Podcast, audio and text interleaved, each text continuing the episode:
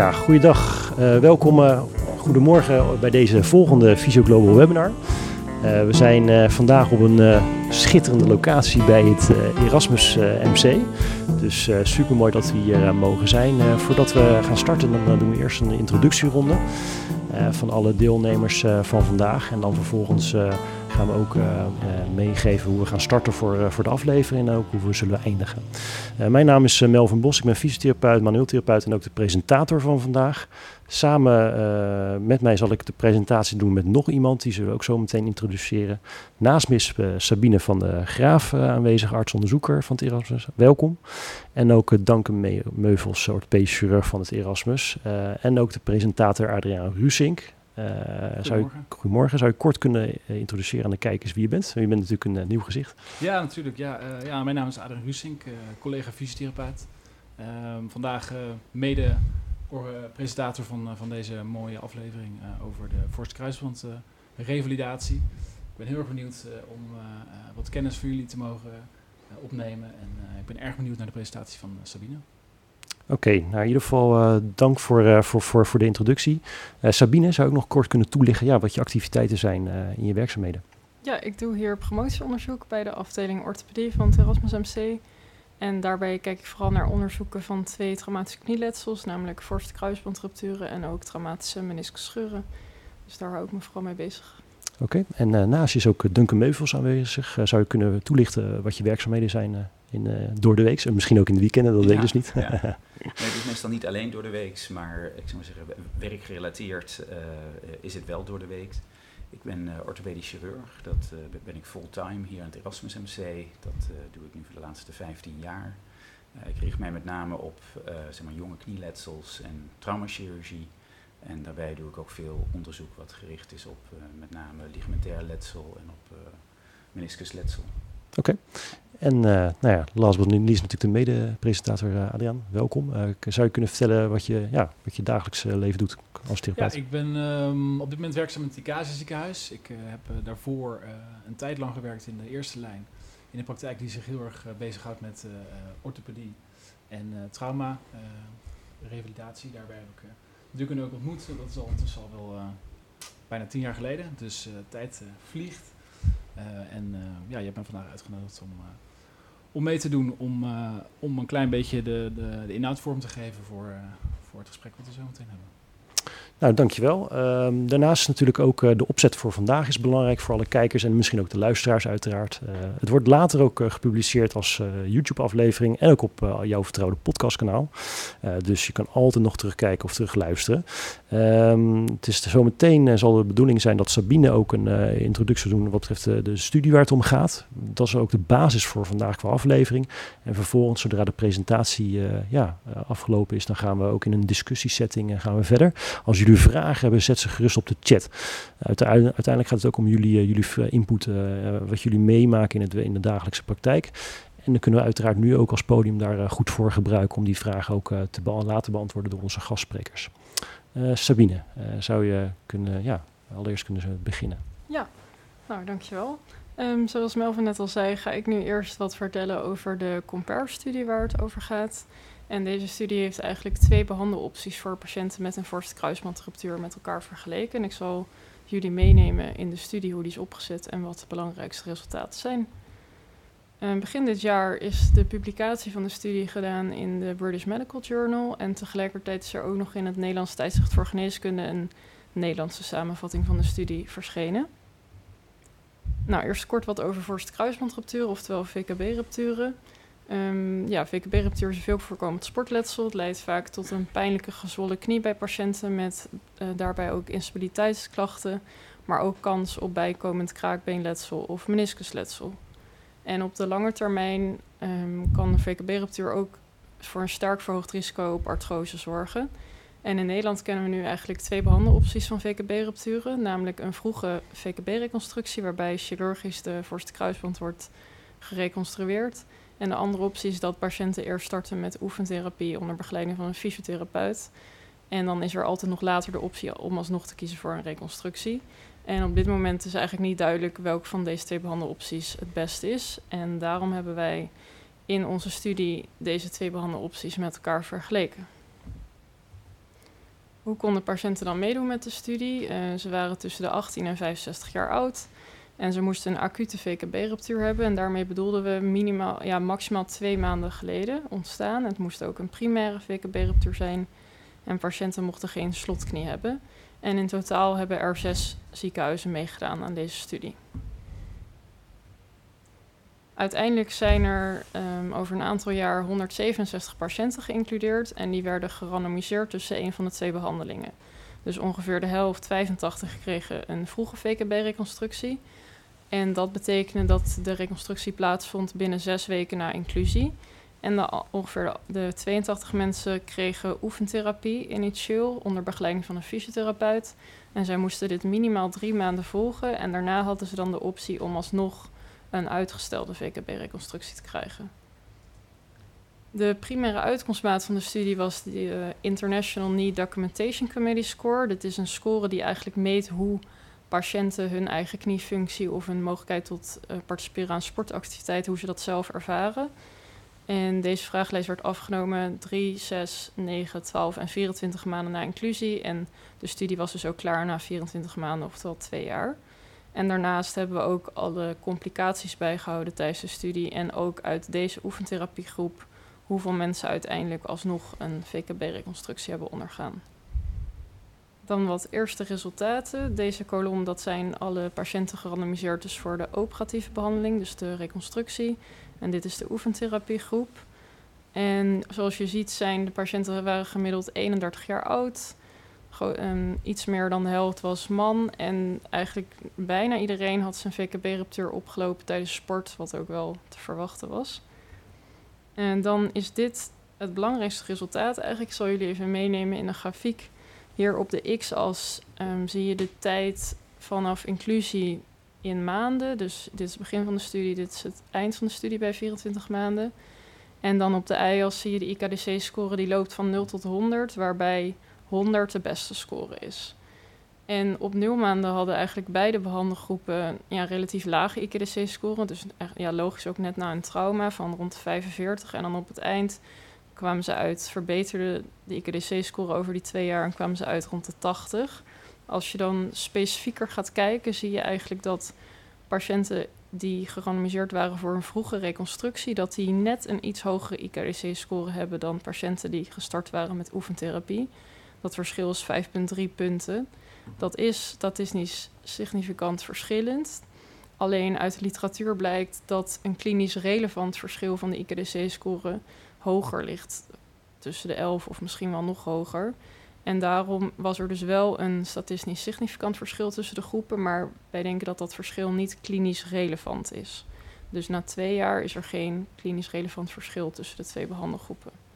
Dus dat is de primaire uitkomstmaat. En dan heb ik nu nog wat extra informatie over de oefentherapiegroep. Want zoals ik al zei in het begin, zijn er van de patiënten die oefentherapie hebben gehad, die hadden natuurlijk de optie om later alsnog voor een reconstructie te gaan. En dat is dan natuurlijk in overleg met de orthopeed. En uiteindelijk hebben van die 82 mensen die dus eerst drie maanden oefentherapie hebben gevolgd, hebben 41 alsnog een reconstructie ondergaan. En de andere 41 hebben dus alleen oefentherapie gehad gedurende de twee jaar van de studie. Nu is eigenlijk de vraag van waarom zijn die mensen die eerst gestart zijn met oefentherapie alsnog geswitcht naar een reconstructie? En daar zijn altijd wel wat ideeën over, dat mensen bijvoorbeeld last houden van instabiliteit of niet tevreden zijn met een activiteitsniveau, maar eigenlijk is dat nog nooit in een goed opgezette studie onderzocht. En vandaar dat wij dus in onze studie hebben uitgezocht waarom die mensen die gestart zijn met oefentherapie alsnog een reconstructie hebben gehad. Dat hebben we gedaan door die uitgestelde reconstructiegroep te vergelijken met de niet-operatieve behandelinggroep. Dus dat zijn die mensen die alleen oefentherapie hebben gehad. En daarbij hebben we gekeken of er baseline verschillen waren tussen deze twee groepen. En we hebben ook gekeken van hoe lang duurde het voordat ze uiteindelijk die reconstructie alsnog hebben ondergaan. En daarnaast hebben we als laatste nog gekeken hoe deze patiënten hun vragenlijst hebben ingevuld voor de operatie. Dan allereerst de baseline karakteristieken. Uh, in de linkerkolom staan dus de patiënten die alleen oefentherapie hebben gehad. En de rechterkolom het, um, alle mensen die een uitgestelde VKB-reconstructie hebben gehad. En dik gedrukt zie je er significant verschillen. En ik wil er twee met jullie bespreken. Namelijk dat het opvalt dat mensen die dus uiteindelijk alsnog een reconstructie hebben gehad, veel jonger zijn dan mensen die eh, wel succesvol waren met oefentherapie. En een ander verschil dat opvalt is dat het activiteitsniveau, dat is de Techner-score, van de groep die alsnog gereconstrueerd is, ook hoger lag uh, voor trauma dan de mensen die wel succesvol waren met oefentherapie. Dus dat zijn twee belangrijke verschillen die we tussen deze groepen hebben gevonden. Dan, hoe lang duurde het voordat deze mensen switchten van fysiotherapie naar een operatie? Uh, nou, het minimum was drie maanden oefentherapie. En je ziet eigenlijk dat het grootste deel van de mensen tussen drie en zes maanden na inclusie deze uitgestelde VKB-reconstructie ondergaat. Maar het valt ook op dat er ook meer aan het eind van de studie alsnog mensen zijn die switchen van oefentherapie naar fysiotherapie. Dus daar zit best een grote spreiding in. Dan het volgende puntje. Hoe hebben de mensen die alsnog zijn gereconstrueerd hun vragenlijsten ingevuld? Ik zal deze figuur even uitleggen. Um, in totaal waren er dus 41 mensen die een uitgestelde reconstructie hebben ondergaan. Daarvan hadden 18 mensen een lage IKDC-score net voor de operatie. Dus we hebben gekeken naar de laatste vragenlijst die ze hebben ingevuld voor de operatie. Dus 18 hadden een IKC-score onder de 60. En dan 29 van de 41 hadden een pijnscore op de NRS-schaal van 3 of hoger. En 33 van de 41 patiënten gaven klachten aan van instabiliteit op de LISOM-vragenlijst. En 17 mensen hadden alle drie deze symptomen. Dan hebben we ook gekeken hoe de IKDC-score verliep van deze twee groepen. Dus van de uitgestelde reconstructiegroep, dat is de rode lijn, en de oefentherapiegroep, de blauwe lijn. En op de x-as zie je weer de tijd naar inclusie in maanden en op de y-as de IKDC-score. En we hebben hierin alleen de data meegenomen voor de operatie. Dus zodra mensen hun uitgestelde reconstructie hadden gehad, hebben de data niet meer meegenomen. Dit vanwege een dip die je vaak ziet na een operatie in de IKDC-score. Nou, wat we dan zien is dat mensen die een uitgestelde reconstructie uiteindelijk ondergaan, al voor een operatie, een veel lagere IKDC-score hebben over de tijd dan mensen die wel succesvol zijn met oefentherapie. En we hebben ook gekeken naar de pijnscore tijdens activiteit, tijdens de follow-up. En daar zie je ook weer dat de rode lijn, dus die mensen die gereconstrueerd worden, hebben meer pijn tijdens de studie dan patiënten die wel succesvol zijn met oefentherapie.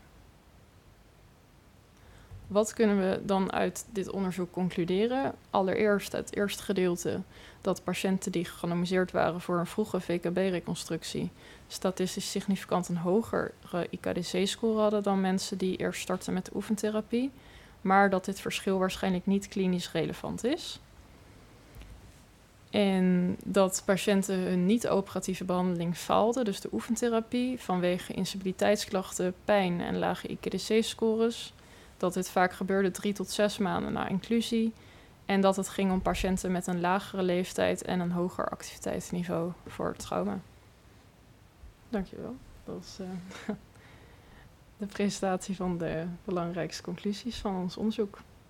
Nou, dankjewel Sabine, heel interessant. Uh, mooi ook uitgewerkt, dank ervoor. Ik denk dat het wel interessant kan zijn voor iedereen die in het, uh, de alledaagse praktijk werkzaam is.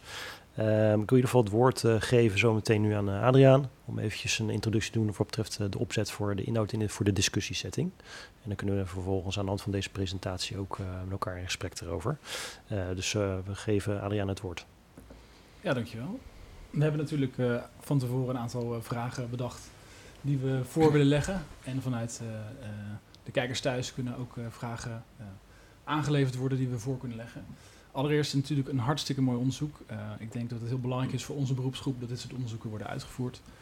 Aan de ene kant kunnen we daaruit concluderen dat we gelukkig in ieder geval in de helft van de gevallen mensen kunnen helpen om een operatie te voorkomen. Um, en we zien ook dat het ja, na de operatie toch nodig is om mensen verder te helpen. Um, vanuit um, vanuit de, de, de, de, stukken die we van tevoren kunnen zien, zien we natuurlijk dat het de inclusie van de, de, patiënten eigenlijk al in 2011 begonnen is voor deze studie. Het is nu 2021, dus het duurt gewoon heel lang voordat zo'n grote studie uiteindelijk gepubliceerd wordt. Kan je ons een klein beetje vertellen, Sabine, over hoe dat proces zeg maar, vorm krijgt? Ja, ik ben daar niet zelf vanaf het begin bij geweest, maar het kost sowieso heel veel tijd om een studie te bedenken en om het op te zetten en om het ook medisch-ethisch allemaal goed te regelen. En ik denk dat wat deze studie lastig maakte om patiënten te includeren, is dat je wordt gerandomiseerd voor wel of geen operatie. En dat is vaak lastig om aan patiënten uit te leggen. En niet iedereen wil daar ook aan meedoen. Want sommige mensen hebben bijvoorbeeld een heel sterk idee van ik wil geopereerd worden. En andere mensen willen dat helemaal niet. En als het lot dan in, ja, gaat bepalen wat, wat je krijgt in principe. En dat is ja, binnen veel orthopedische onderzoeken wel echt een uitdaging om dan genoeg patiënten enthousiast te krijgen om mee te doen. En dat kost gewoon veel tijd. Ja, wel begrijpelijk als je zelf uh, het gevoel hebt dat je die keuze niet, uh, niet gelijk kan maken. Um, het opzet, de opzet van het, uh, het onderzoek is geweest dat er volgens mij zes ziekenhuizen zijn geweest die mee hebben gedaan. Mm -hmm. Waarbij vanuit ieder ziekenhuis twee orthopeden met veel ervaring de operaties uitvoerden. Daarbij konden ze zelf kiezen voor welke manier van opereren ze, ze kiezen. Daar had ik eigenlijk wel de eerste vraag eigenlijk over. De keuze die zij maakten, welke, waren dat altijd autografts die ze gebruiken, dus lichaams eigen materiaal? En welke technieken zijn daarvoor gebruikt? Ja, nou een van de, de, de ik zou maar zeggen, primaire vragen die we hadden, we wilden een zo generaliseerbaar mogelijke studie uh, opzetten. er zijn verschillen zoals de een behandelt en, en de ander behandelt. Wat we wilden is dat elke zeg maar zeggen, deelnemer zeg maar zijn reguliere behandeling waar hij vertrouwd mee was, deed. Waar we wel hebben gekeken is, zijn de behandelingen die ze doen, en ik mag wel zeggen dat geldt eigenlijk wel voor heel Nederland, is eh, dat een behandeling die, ik zou maar zeggen, geaccepteerd is en past binnen de richtlijn. En als we dan kijken naar de klinieken die meededen, dan uh, in Nederland wordt uh, eigenlijk voor primaire kruisbandreconstructies worden er eigenlijk geen allografts gebruikt. Dus het is eigenlijk allemaal lichaams-eigen materiaal wat gebruikt wordt. Dus allemaal autografts en het grootste deel van de uh, deelnemende klinieken gebruikt hamstring. Er zijn ook boompatella tendon geweest in die periode. Dus het is zeg maar, meerderheid hamstring graft geweest en een kleiner deel boompatella tendon Um, en ik denk dat dat ook representatief is wat we in Nederland doen. En denk ik ook eigenlijk wel representatief wat er in de wereld gebeurt. Maar dat hebben we dus gedaan om, om ik maar zeggen, de, de behandeling waar de behandelaar zich uh, veilig mee voelde en goed deed, om dat te houden. En ook als je kijkt naar de uitkomsten tussen verschillende grafts, dan zit daar geen zeg maar, groot verschil in, in patient-reported outcome measures op de IKDC op. Dus we voelden ons ook veilig om dat op die manier te, te doen. Dat was een, wel een van de aspecten die we wel geregistreerd hebben, maar die uiteindelijk uh, denk qua de totale uitkomst geen verschil maakt en de generaliseerbaarheid vergroot. Ja. Duidelijk, duidelijk. Nu zijn er twee groepen geweest. Hè. De eerste groep die uh, gerandomiseerd werd voor de, uh, de directe operatie, die werd binnen zes weken eigenlijk geholpen. De andere groep die kreeg dus de kans om bij fysiotherapeuten in de praktijk op te gaan trainen en werd na ongeveer drie maanden de keuze gemaakt, wel of niet uh, door met dat traject of toch terug naar de specialist en uh, toch op te gaan voor de operatie. Het is mooi om te zien dat denk ik de helft van de mensen die, die meedoet aan dit onderzoek toch de operatie bespaard blijft.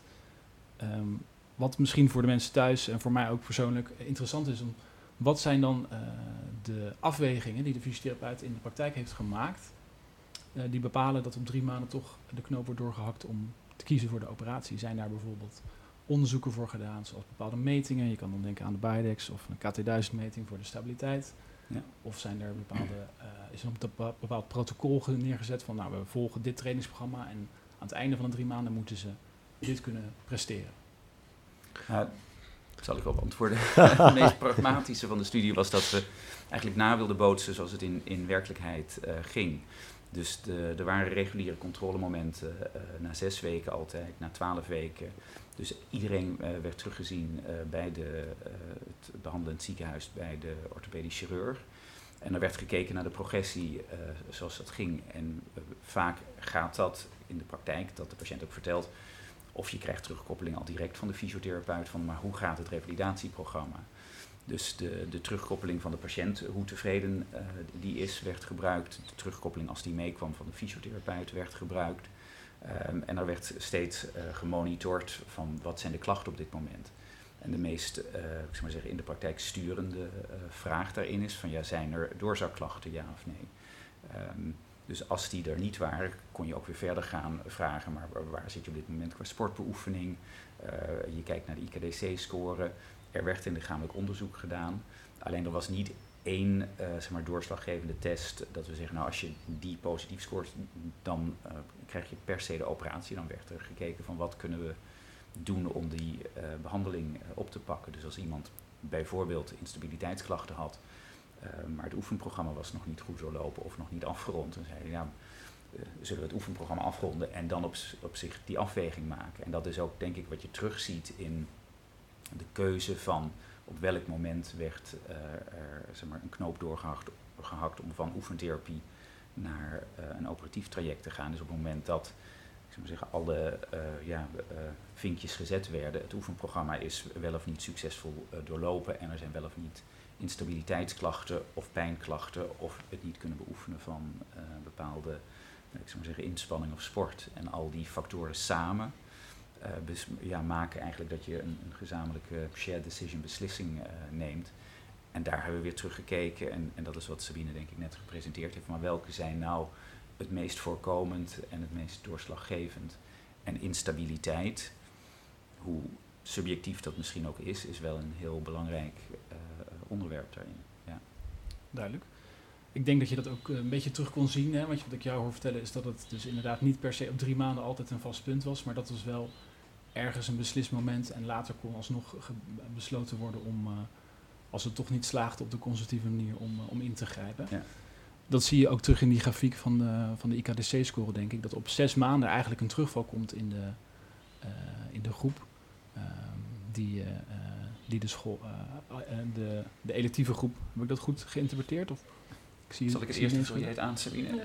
nou, wat je ziet is uiteindelijk de, de grafiek die gepresenteerd is, is de IKDC-score van de mensen die uh, uiteindelijk geopereerd werden, maar nog niet geopereerd zijn. Dus wat je ziet is uiteindelijk een soort negatieve selectie. Dus mensen blijven over uh, die conservatief door zijn gegaan. En wat we dan zien is inderdaad dat ze niet een hoge IKDC-score hebben. Um, dus indirect kun je misschien wel zeggen dat de IKDC-score daarin sturend is. Dus als je een lage score hebt, ja, dan doet je knie, doe jij het als persoon minder goed. Zou je nog iets aan willen vullen? Of? Ja, er zijn, bleven natuurlijk per tijdstip ook steeds minder mensen over. Dus dat gemiddelde wordt ook steeds bepaald door steeds minder mensen. Waardoor dat lastig is om daar echt iets over te zeggen. Maar je ziet wel dat de mensen die overblijven, doen het wel slechter. Ja. Oké. Zijn er ondertussen al vragen vanuit de mensen die thuis uh, meekijken? Nee, tot, tot zover niet. Dus uh, stel ze gerust, zou ik zeggen. Oké, uitstekend. Dan gaan we door.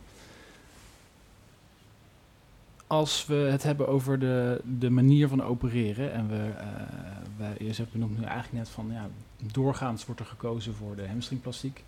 Uh, daar zijn natuurlijk in de, afgelopen decennia wel ontwikkelingen in geweest, naar de meer anatomische reconstructie bijvoorbeeld. En uh, in 2013 volgens mij is een, een publicatie geweest die eigenlijk um, pleit dat uh, de ene plastiek niet helemaal dezelfde uh, herstelcurve heeft als een andere plastiek. Daar doe ik op dat de, uh, de hamstring pace eigenlijk iets langer nodig heeft om, om volledig ja, ligamenteus weefsel te worden, zeg maar. Waarbij een bone tendon bone misschien iets, iets, ster, iets sneller trekvast is. Is dat iets waarvan je denkt van nou dat is waar wij als fysiotherapeuten ons rekening mee moeten houden als we mensen laten revalideren bij ons? Is dat een, een, een, punt van aandacht? Of kan je zeggen van nou in principe moet het allemaal zo goed gaan en zo sterk zijn dat dat, dat eigenlijk vervalt? Uh, nee, ik, ik, denk dat het heel multifactorieel is. Dus ik denk, de, hoe weten we het meest nauwkeurig of het weefsel wat we geplaatst hebben, of dat ik zou zeggen, uh, ja, de ligamentisatieproces heeft doorlopen, dan zou je eigenlijk samples histologie moeten nemen van dat weefsel. Er zijn een aantal studies die dat gedaan hebben, maar ja, iedereen begrijpt dat dat medisch-ethisch lastig uh, is. Daar hebben we wel wat informatie van. De meeste informatie eigenlijk die we hebben zijn uit proefdieronderzoek. Uh, waar we met name met schaap en geit werd gekeken van hoe, hoe snel gaat dat ligamentisatieproces van een autograft, een, verschillende autograft eh, werd dan gebruikt. Hè. Je kunt naar hamstring, eh, ook boonpatellen, ten en boon daar kijken. Het grote probleem is natuurlijk hoe, ja, uh, hoe goed kunnen we nou de, de gegevens van een, een, een schaap transleren naar een mens. Dus daar zit, daar zit um, ja, een, een, factor die we niet, in ieder geval die we moeten wegen. Het gaat denk ik sneller bij een schaap dan bij een mens. Um, maar er zit verschil qua graft wat we nu zien, en dat was de studie in 2013, zijn we meer gaan kijken van kunnen we op MRI-beeld daar verschil in zien. En dan kijk je naar signaalintensiteit. En in hoeverre is dat, ik zou maar zeggen, representatief voor het histologisch weefsel en dan weer voor het, de kracht die de graft kan hebben. En daar moet je ook nog onderscheid in maken dat centraal in de knie, ik maar zeggen het intraarticulair gedeelte, doet er langer over dan het gedeelte wat eh, in de bottunnels zit. Wat we weten, en daarin is en boon denk ik in de bottunnels sneller. Dus je hebt een botblokje wat je plaatst, uh, die, die ingroei gaat uh, vlotter bot in een bottunnel dan uh, pees in een, in een bottunnel. dus in zoverre zou je voor dat gedeelte, een boon iets sneller kunnen belasten. Alleen het intraarticulair gedeelte gaat waarschijnlijk met beide weten we sowieso dat dat langer duurt. En ik denk dat we daar vroeger ehm, minder aandacht aan besteden. Dan zeggen we nou, alles wat we aan de buitenkant zien, de kracht is goed, de mobiliteit is goed, de belastbaarheid is goed. Dat zijn de parameters die we kunnen meten. Dan pakken we dat op en dan, dan uh, gaan we die weer belasten. En dan zagen we wel een hoge failure rate. Dus we zijn wat voorzichtiger geworden door, ik denk dat we de, de, ja, de belastingsenvelop te veel aan het oprekken zijn geweest. En, en dat is een aantal keren ja, tegenvallen. Want dan heb je uh, op het moment dat je volledig gaat belasten, komt er dan plotseling ook weer een kracht op die voorste kruisband. Waar die niet altijd aan toe is, met een, een, een re-ruptuurkans. Dat is hartstikke frustrerend voor de fysiotherapeut, maar, nog meer voor de patiënt. En ook nog wel een klein beetje voor de orthopedisch chirurg. Ja. Oké. Uh, ja, we hebben een eerste vraag. Uh, Duncan en Sabine. Ja, het ligt een beetje natuurlijk aan wat de vraag is. Het conservatief programma werd door verschillende fysiotherapeuten uitgevoerd. Hoe zag, dat, ehm, hoe zag dat er ongeveer uit en was er een eenheid van instructie? Waren er afspraken over bijvoorbeeld het ontmoedigen, promoten of neutraal blijven over het ondergaan van een operatie? Is de vraag van Kier Vliegen. Wil je hem eerst beantwoorden, Sabine? Dan vul ik hem aan. Ja, dus ik weet even niet zeker of er een protocol was of dat. Ja, we hebben een, dat kan ik wel aanvullen. We hebben uiteindelijk een, uh, ik zou zeggen, protocol, een richtlijn uh, uitgevaardigd op basis van de, de richtlijn uh, van de voorste kruisband, die ik zeg maar, gemaakt is door de Nederlandse Orthopedievereniging en gesteund door onder andere KNGF. het, het lastige is, er is niet, ik zou maar zeggen, een kookboek waarin we precies zeggen je moet zoveel doen. Dus we hebben een algemene richtlijn waar, gesteld waarin we, we zeggen dat oefentherapie belangrijk is. Dan moet gekeken worden naar de belastbaarheid, dan moet gekeken worden naar, naar range of motion, dan naar kracht. Uh, we hebben daarin niet, want ik denk dat dat de vraag is, uh, specifiek al voor informatie gegeven hoeveel informatie of op welk terrein de fysiotherapeut de patiënt informeert. ik denk dat dat informering een, een ontzettend belangrijk onderdeel is voor elke operatie, maar zeker voor een electieve operatie. En wat ik in de praktijk merk, is dat een patiënt komt met al heel veel informatie uh, die die via de fysiotherapeut of via het internet of via de huisarts of via allerlei andere kanalen binnenkrijgt. En die informatie kleurt die patiënt al. En dat hebben we ook gezien dat patiënten bij ons binnenkwamen uh, waarin ze zeiden, ja maar ik moet een operatie nodig hebben en dan zei ik, oh, maar hoe weet u dat dan? Ja. En dan kreeg je daar een hele interessante discussie over. En ik denk dat de fysiotherapeut daar een essentiële rol in speelt. Ik heb altijd dan gezegd voor dit onderzoek, maar dat zeg ik nu ook nog steeds, we zijn heel erg aan het zoeken om te kijken welke uh, behandeling nou het beste bij u past.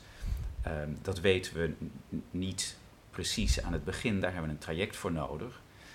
Um, en als degene met wie u gepraat heeft dan zeker weet dat u voor het ene of het andere traject naar aanmerking komt, dan wil ik wel graag weten op basis van, van welke gronden. Want op basis van de literatuur kan ik dat niet. Ik kan wel een voorkeur hebben en u kunt een voorkeur hebben, maar ik denk dat we goed dat moeten afwegen. Dus ik denk dat het een, een essentiële vraag is. Ja. En dat je goed moet kijken waar de basis is. Wat is de diagnose? Nou, voorste kruisbandletsel. Een geïsoleerd voorste kruisbandletsel is ontzettend zeldzaam. Dus er zijn altijd weer ik zou maar zeggen, uh, zelfs anatomische factoren die dat beïnvloeden. Uh, wat is de status van de meniscus? is het een, een, meniscusscheur die hechtbaar is of, of, gehecht moet worden? Um, zijn er nog andere comorbiditeiten? Dat zijn, ik zou maar zeggen, op diagnosegebied al dingen die je mee moet nemen. En dan moet je gaan kijken, ja, maar waar ligt nou het wensenpatroon van, van die patiënt? dat heeft invloed daarin. Er zijn vaak hele nou ja, simpele logistieke redenen die, die een behandeling sturen. Dus al die facetten moet je inventariseren en, en dan een gezamenlijke beslissing maken. En eh, de fysiotherapeut eh, moet denk ik daar belangrijk eh, in ondersteunen in de vorm van, maar wat is er nu qua belastbaarheid mogelijk? Hoe gaat dat traject eruit zien? Ehm, Ehm, je gaf net wat voorbeelden ook uit, eh, aan uh, Duncan uit, uit de praktijk. Hè? Dat Ja. inderdaad die patiënt eh, op, op verschillende manieren ja, informatie tot zich krijgt. Ook natuurlijk door de fysiotherapeut onder andere. Ja. Heb je daar als, vanuit je als orthopedisch chirurg, heb je daar nog adviezen voor, voor de fysiotherapie?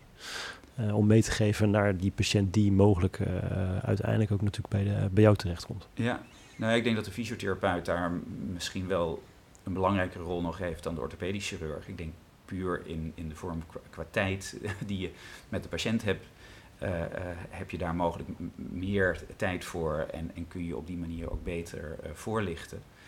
Ik denk dat wat belangrijk is, is A, wat is het traject fysiotherapeutisch en wat ga je doen met die patiënt? Wat mag die verwachten? Waar je denk ik wel steeds moet zeggen van, hé, maar het is niet een traject waarin we zeggen, nou we doen in twee weken dit, in vier weken dat. Het is afhankelijk van wat doet die patiënt en hoe reageert die knie. Dus het is veel meer, ik zou maar zeggen, eh, gebonden op basis van ja, het, het tijdspad wat eh, nou, het letsel aangeeft, dan dat dat kalendergestuurd eh, is. Ik denk dat je daar als fysiotherapeut een belangrijke rol in moet spelen. Ik denk dat je ook in, in voorlichting wat risicomomenten zijn, dat moet voorlichten. En ik denk dat het prima is om voor te lichten over het feit dat er een niet-operatief traject is en dat er een operatief traject is en wat dan ook nog het fysiotherapie-traject is. Dus eigenlijk alles daarbij... voorleggen, alle uh, mogelijkheden die er, die er kunnen zijn natuurlijk. Ja, in het, in het en, en, ik denk dat, het, het, uh, dat je voorzichtig moet zijn om te zeggen, nou maar u bent iemand die nooit geopereerd zou moeten worden, of ja. u bent iemand die zo snel mogelijk geopereerd moet worden. Dus, dus vooringenomen zijn met conclusie trekken tot bij die casuïstiek. Ja, gewoon meer uh, voorleggen welke mogelijkheden er zijn, opties. Ja. En dan vervolgens uh, het ja, gedeelte en, van. En mocht de patiënt vragen van, oh, maar wat zou u doen als, als u mij was? Nou ja, dan, ja. dan, moet je daar een passend antwoord voor Ja, dat is lastig, ja. ja. Uh, ik zie meerdere vragen voorbij uh, komen, dus uh, laten we er in ieder geval nog eentje of twee uitpikken. En dan kan vervolgens Adriaan uh, verder met, het, met de inhoud. er was er nog eentje. hoe verliep het fysiotherapie-traject van de postoperatieve groep? wat, was die vergelijkbaar met die van de mensen in de groep die conservatief behandeld werd? Is een vraag weer uit de chat. Ja, ik denk zoals Duncan net al aangaf, dat patiënten in principe gewoon volgens de richtlijn voor VKB-rupturen behandeld werden. Dus ook de fysiotherapie ging volgens die richtlijn. En uit mijn hoofd, en dan kijk ik ook even naar rechts, um, is de fysiotherapie na een operatie wel anders dan zeg maar na het trauma. Dus dat zijn gewoon twee aparte dingen. En dat, zoals het ook gewoon normaal in de praktijk wordt gedaan. Dus als patiënten beginnen met oefentherapie nog na het trauma, is dat een apart schema ten opzichte van patiënten na een operatie. Oké. Okay. Uh, er was nog eentje van, uh, ik weet niet of Duncan nog wilde aanvullen voor deze. Ja, een klein beetje wel. Klein beetje. De, een van de uitdagingen was en is eigenlijk nog steeds dat uh, er een grote, ik zou maar zeggen, wetenschappelijke lacune is over wat nou uh, ik zou maar zeggen, de behandeling is, uh, zowel in een niet-operatief traject als in een, in een operatief traject qua oefentherapie. Uh, wat we in de richtlijn zagen, en, en dat is op basis van, van de literatuur, literatuurreview en, en een consensus van de, de richtlijngroep, is dat oefentherapie belangrijk is, begeleiding daarin belangrijk is. Er werden een aantal um, uh, zeg maar aspecten uh, benadrukt dat daar nog niks van bekend is. Bijvoorbeeld bracing, uh, daar is geen wetenschappelijke basis voor. Um, dus een, aantal aspecten hebben we denk ik wel kunnen toelichten. En een aantal andere dingen hebben we in de studie gezegd van ja, het moet generaliseerbaar en pragmatisch zijn. Dus we willen wel graag dat ze begeleid worden. Alleen we kunnen ze niet dwingen voor een bepaalde frequentie of intensiteit. En we kunnen ook niet zeg maar, de fysiotherapeut een bepaald programma waar die, wat hij misschien niet aan gewend is, opleggen. Dus we hebben daar een bepaalde vrijheid in gelaten.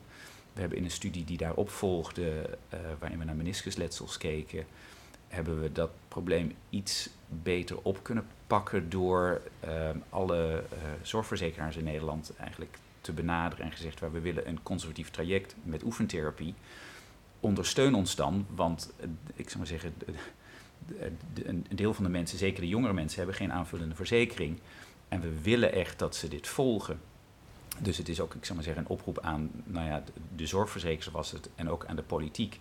Van ja, als je een, een goede behandeling oefentherapeutisch wil, dan moet je daar ook nou ja, faciliteren. Uiteindelijk hebben alle zorgverzekeraars op één na hebben gezegd, ja, we willen dit uh, initiatief ondersteunen.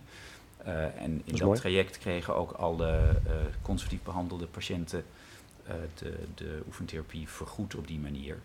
Om want zoals ik zeg, je kunt wel een richtlijn uitvaardigen en je kunt een bepaald behandelplan uh, neerzetten. Maar wat is de therapie trouw? En ja, dat, dat blijft met een therapie een, een uitdaging. That's the question. Uh, ja. Nou dank je ervoor voor de aanvullende input, uh, Duncan.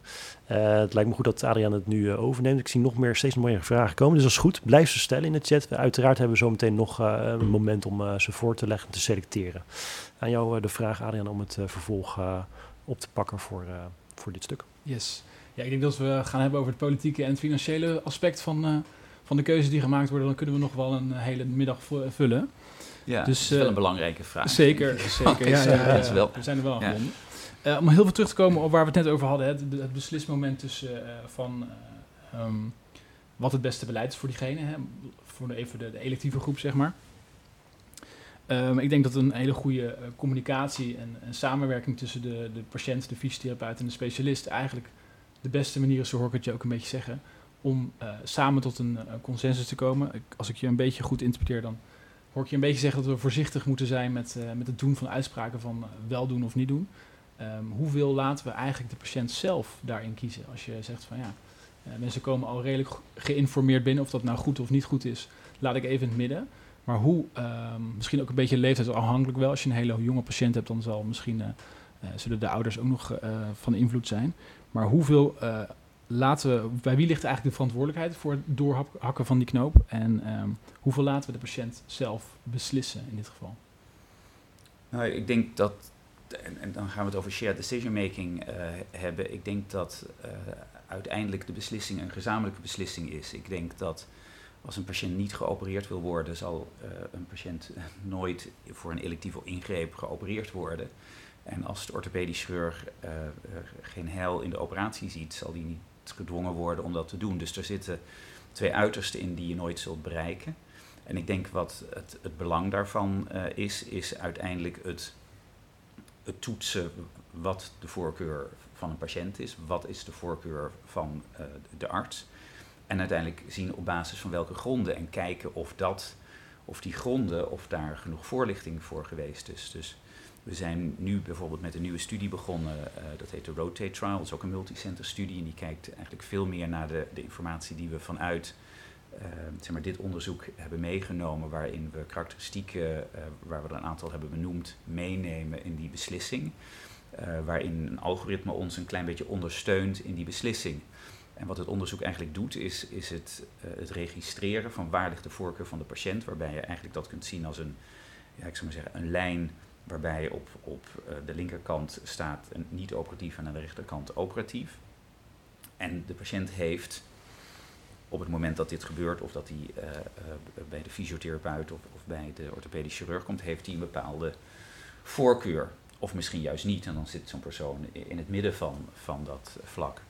Uh, de orthopeed heeft dat misschien ook op basis van jarenlange ervaring of, of omdat hij al een paar bepaalde dingen van die patiënt weet en zegt, nou ik zit ook ergens hier op die lijn en uiteindelijk ga je dan kijken van ja, hoe gaat dat en, en, en wat past het beste uh, bij jou? Uh, en dan moet je, stel dat de twee vlakken ver uit elkaar liggen, ja, dan moet je ergens een, een gezamenlijk punt vinden wat of aan de operatieve of aan de niet-operatieve kant ligt en tijd speelt daar een belangrijke rol in. En ik denk de, de communicatie met de fysiotherapeut ook. Want tijd in de acute fase, als een patiënt binnenkomt, die heeft een pijnlijke knie, het is net gebeurd, uh, die kan er niet op staan, die zegt ja, het is kapot.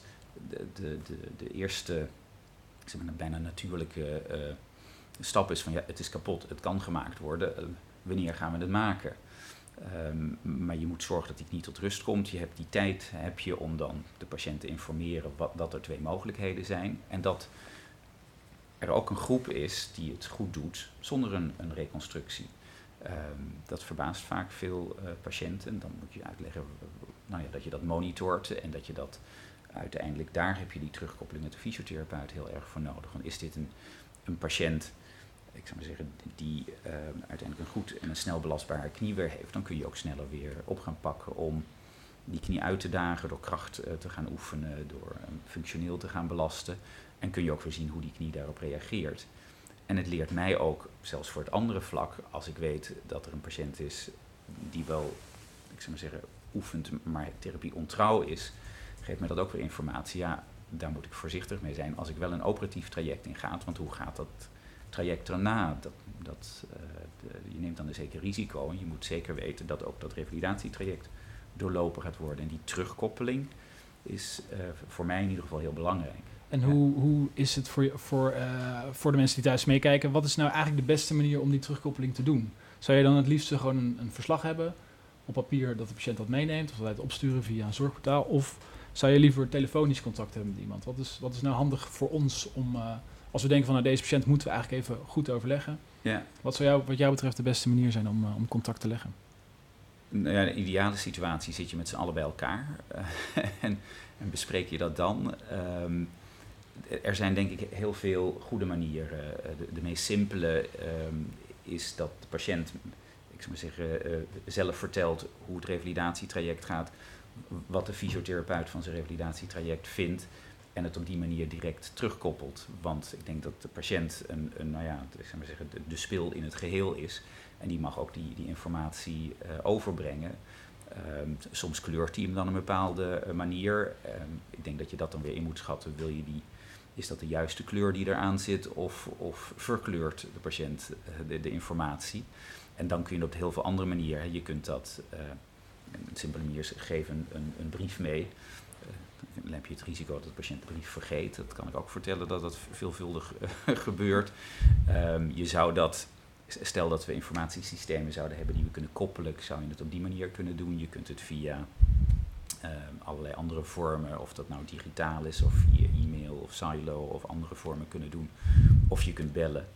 Um, maar goed, dan moet je bekijken wanneer krijg je Dr. X te pakken uh, ja. en, en uh, wat is handig. Dus er zijn een paar logistieke uitdagingen daarin. Uh, okay.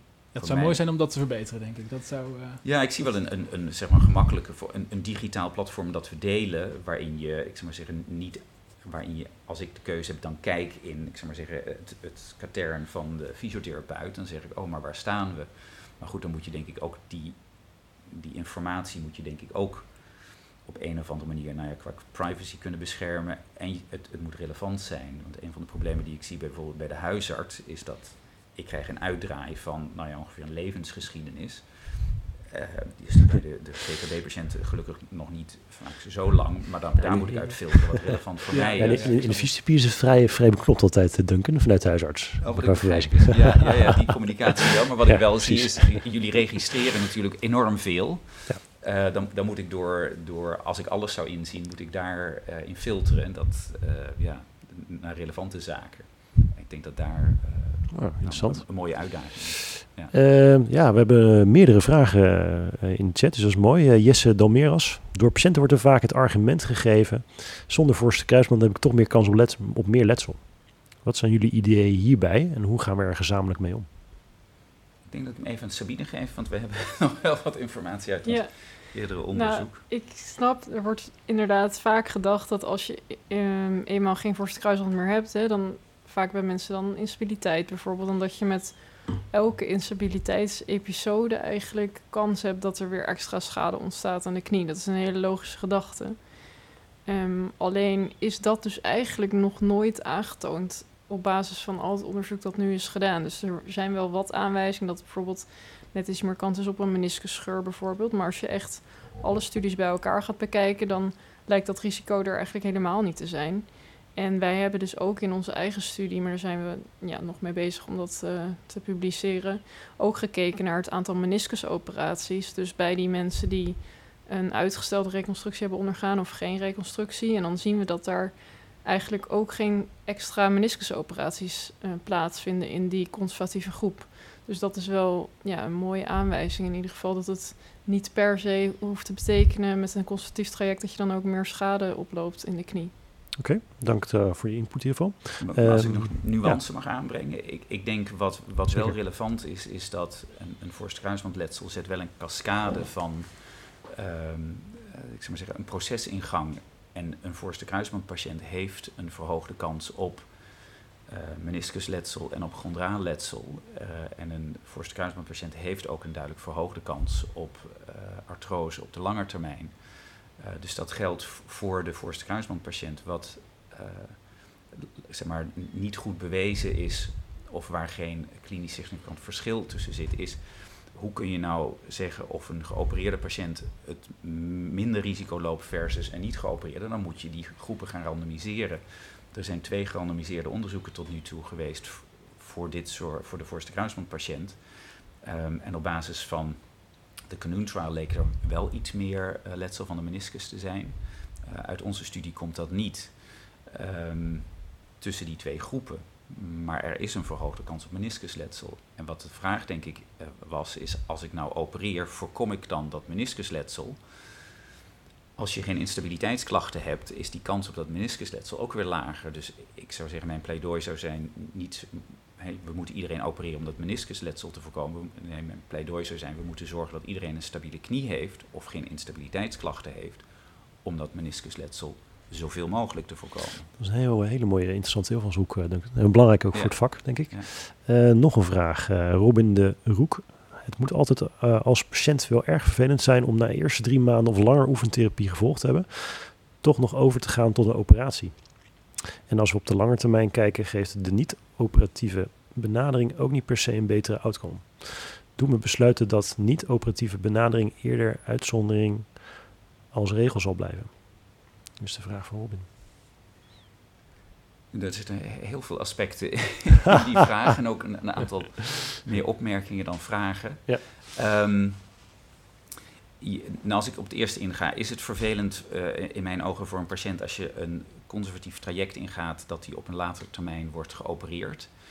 Um, ja en nee. Um, ik denk dat het vervelende is als je uh, het gevoel hebt dat je dan tijd verloren hebt, dat dat uh, vervelend is. Maar ik denk dat dat niet zo is, want ik denk je hebt een aantal weken in ieder geval nodig om die knie uh, tot rust te krijgen. Er zit een hemartros in, je hebt een functiebeperking, hij is niet goed belastbaar. Die tijd heb je nodig. Het tweede waar je die tijd voor nodig hebt, is we weten dat als je krachtverlies hebt en dat krijg je door zelfs al een paar dagen immobiliteit en zeker na een, ik zou maar zeggen, een, een groot knietrauma als een voorstkruisband heb je krachtverlies. We weten dat als je meer dan 20% deficit hebt, de uitkomst van de reconstructie slechter is. Um, dus je hebt die tijd ook nodig om dat krachtdeficit te trainen. Uh, als je zegt, uh, we gaan dat meteen doen, dan heb je ook nog een, het grote probleem dat je weer een vergrote kans op artrofibrose hebt. Of dat je patiënten opereert die uiteindelijk het fantastisch goed zouden doen zonder operatie. Dus er zitten wel een aantal aspecten aan. Um, ik weet dat een aantal topsporters zeggen: het maakt me niet uit hoe lang het duurt, maar ik wil één traject en ik wil eraan beginnen. Ja, dat is een afweging. Wat ik dan altijd zeg is: afhankelijk van wanneer wil je weer waar staan. Als je zo snel mogelijk terug wil zijn op het veld, dan heb je een grotere kans om dat te realiseren als je niet opereert. Want wat we zien, dat zien we dus hier ook. Hè. De, mensen die we niet opereren, die hebben een belastbare functionele knie binnen bepaalde grenzen, uh, vaak binnen die drie maanden. En als de vraag naar welke sport ga je toe terug en lukt dat in die termijn, uh, en soms gaat het dan sneller zonder operatie, of vaak gaat het dan sneller zonder operatie dan met. Um, en dat is denk ik een afweging. Dus ik denk niet dat, het, dat je dat als een teleurstelling moet zien. Het is een proces. En het is een proces waar je aan het zoeken bent van wat is nou de beste oplossing die past bij jou, met jouw wensen, met de knie en hoe die reageert. Um, en als je daarin gaat van ja, maar je verliest tijd als ik dan de andere uh, kant op ga. Ja, maar het, het, is een proces waarin je opties hebt. Um, dus ik zie dat niet als een terugval. Oké, okay. nou, dank voor, de input, uh, Duncan. Uh, we, we naderen nu het laatste gedeelte van, uh, van de aflevering. Dus ik denk dat het goed is dat uh, Adriaan het stokje overneemt om nog wat invalshoeken voor te leggen. Ja, ja. En dan kijken we daarna nog vervolgens voor het laatste deel qua vragen. En dan selecteren we nog één of twee vragen. Dus als jullie nog brandende vragen hebben tijdens het kijken van deze stream, zet ze nu op de chat. We pakken zo nog één of twee, pikken we eruit die relevant kunnen zijn. Adriaan. Ja, dankjewel. Um, ja, in, de, inleiding wordt een klein beetje naar voren gebracht dat je ook uh, inderdaad uh, met topsporters werkt. Dus uh, volgens mij met twee Rotterdamse clubs um, werk je samen. En we komen er net een beetje op van een topsporter zal misschien een andere afweging hebben dan een amateur uh, die op het spreekuur komt.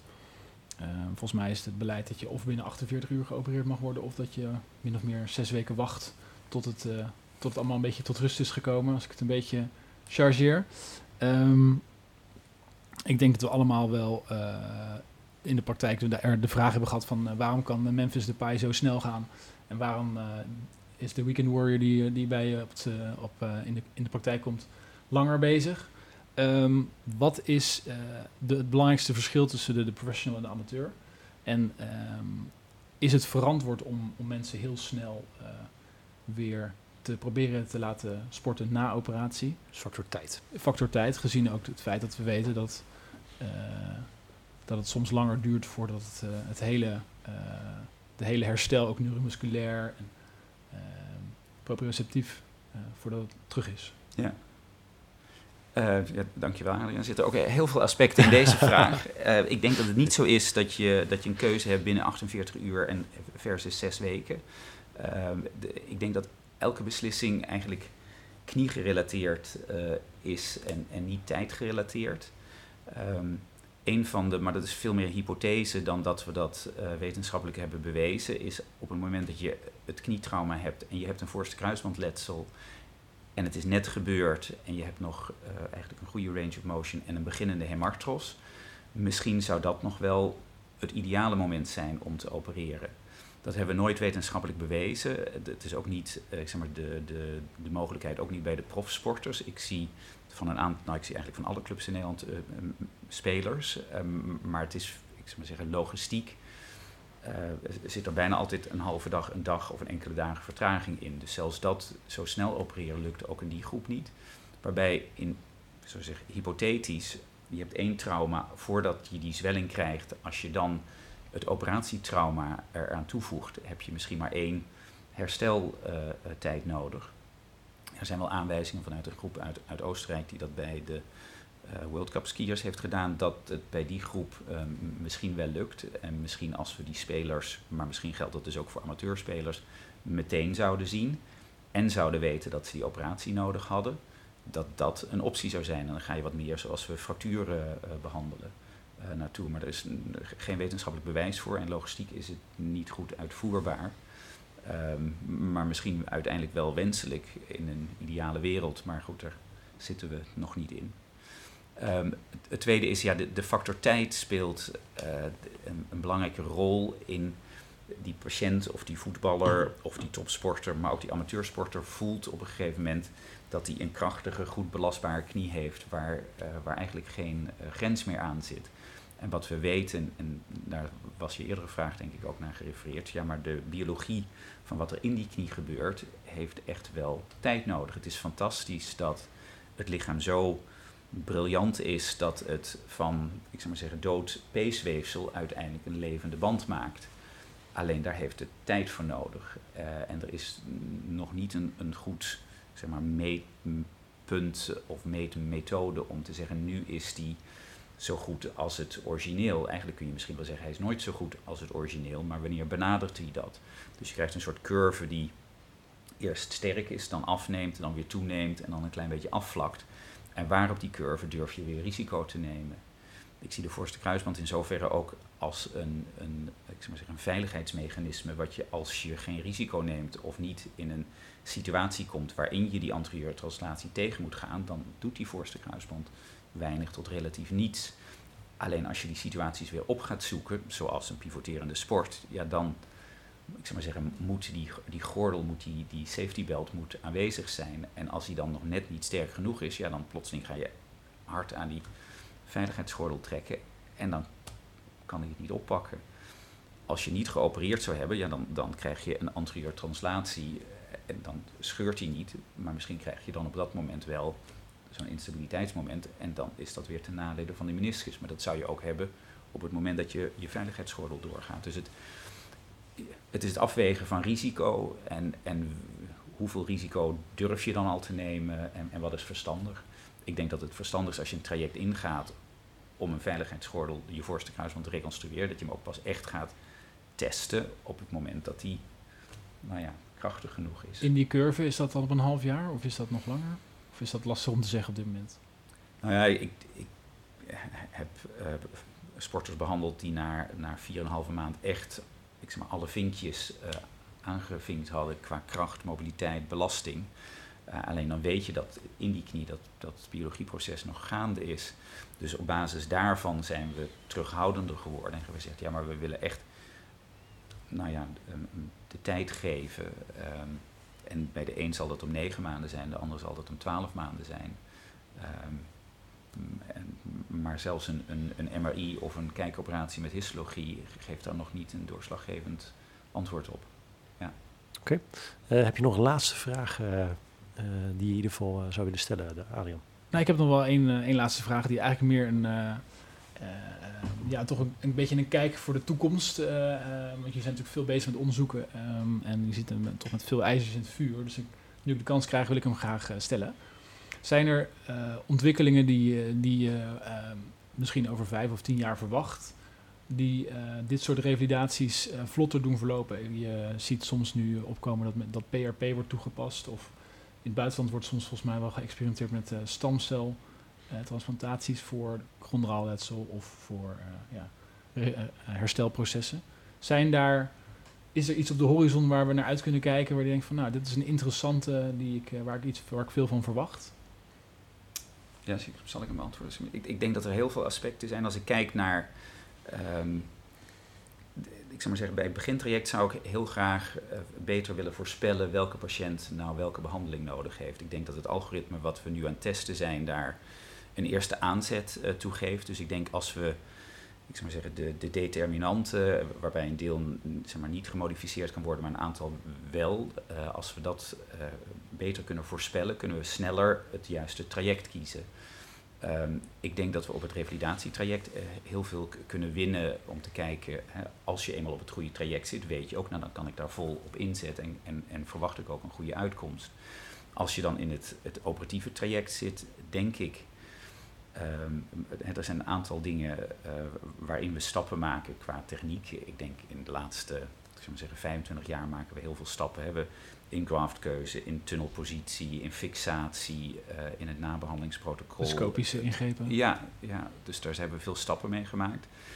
Um, wat je nu ziet is, we hebben gekeken, PRP bijvoorbeeld laat geen uh, significant verschil zien. Er is met stamcel, als je dat in de, de Bear Trial ziet, zijn daar mogelijkheden om te hechten met een, een extra spons erbij, met stamcel. De eerste RCT daarvan is heel hoopvol. Andere RCT's die kijken naar repair en met nog een kunstkracht erbij, lijken het, toch weer minder goed te doen. Dus daar zit, ook in die techniek zitten denk ik nog wel heel veel kansen waarin we zeg maar, het proces veel beter moeten begrijpen. En dan kunnen we het ook beter op die manier uh, sturen. Uh, en we zijn ook, we hebben bijvoorbeeld bij onze patiënten gekeken van kunnen we nou ook iets in de vorm veranderen of herkennen. dus ik zou maar zeggen, de vorm van de knie is ook al sturend op het risico daarvan. Dus we zitten aan het begin van het traject, het midden van het traject en het eindtraject zitten we denk ik al heel goed. En zelfs daarvoor, als we kijken, preventie is iets wat ehm, zeg maar bij een risicogroep 50% reductie geeft. er is daar ook heel veel te halen. Hoe krijgen we dat geïmplementeerd? Dus denk dat er zoveel uh, kansen nog, uh, nog zijn, um, die we stapje bij stapje aan het uh, oppakken zijn. Ja. Oké, okay.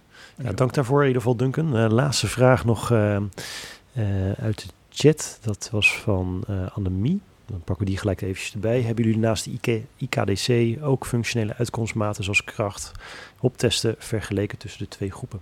Dat is de laatste vraag uit de chat.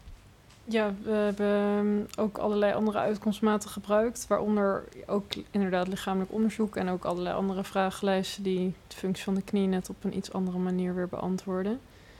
Um, ja, ik denk dat de lijn in ieder geval van alle resultaten wel relatief hetzelfde was. Dat de twee groepen vrij vergelijkbaar waren. Dus behalve de IKDC ook op de andere uitkomstmaten.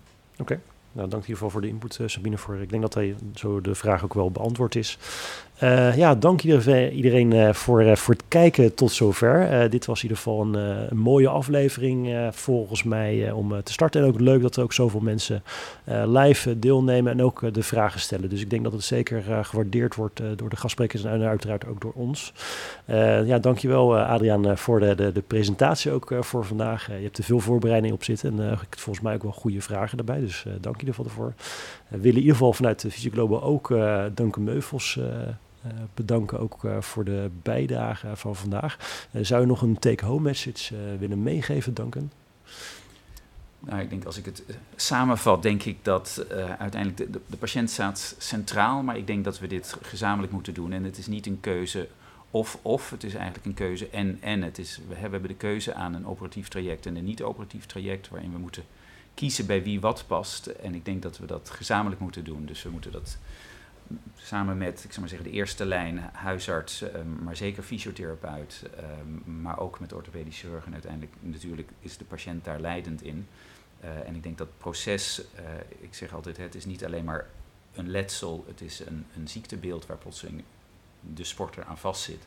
En ik denk dat we dat goed moeten beseffen en ik denk dat we dat ook met z'n allen goed moeten be begeleiden. En ik denk dat onze studie daar uh, licht op bepaalde aspecten uh, heeft gelegd, maar dat er nog heel veel licht nodig is voor de toekomst. Dankjewel.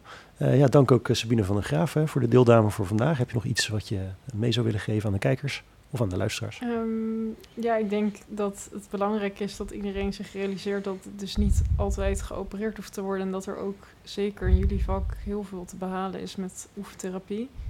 En dat het inderdaad, wat Duncan ook aangaf, heel erg aftasten is wat de beste behandeling is voor elke patiënt. En dat het dus niet voor iedereen hetzelfde hoeft te zijn. Oké.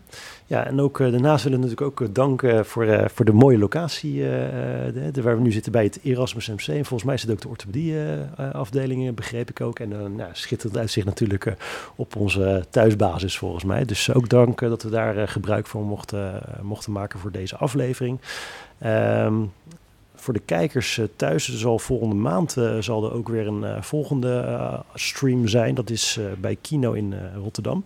Daar zullen we een live uitzending doen vanuit de bioscoop samen met de Nederlandse Vereniging Manueeltherapie.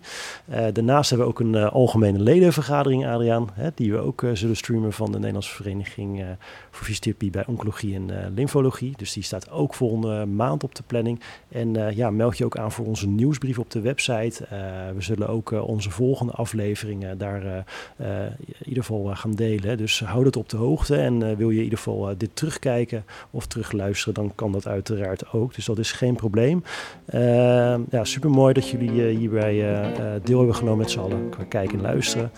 En als er nog vragen zijn, zet ze op de e-mail bij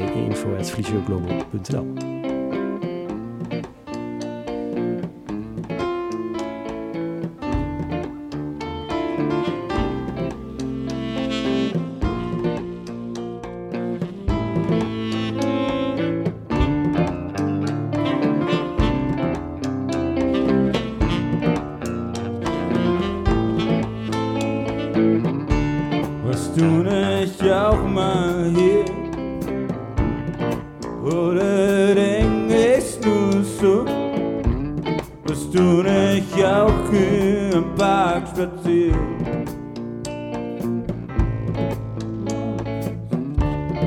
Oder denk ich nur so, was du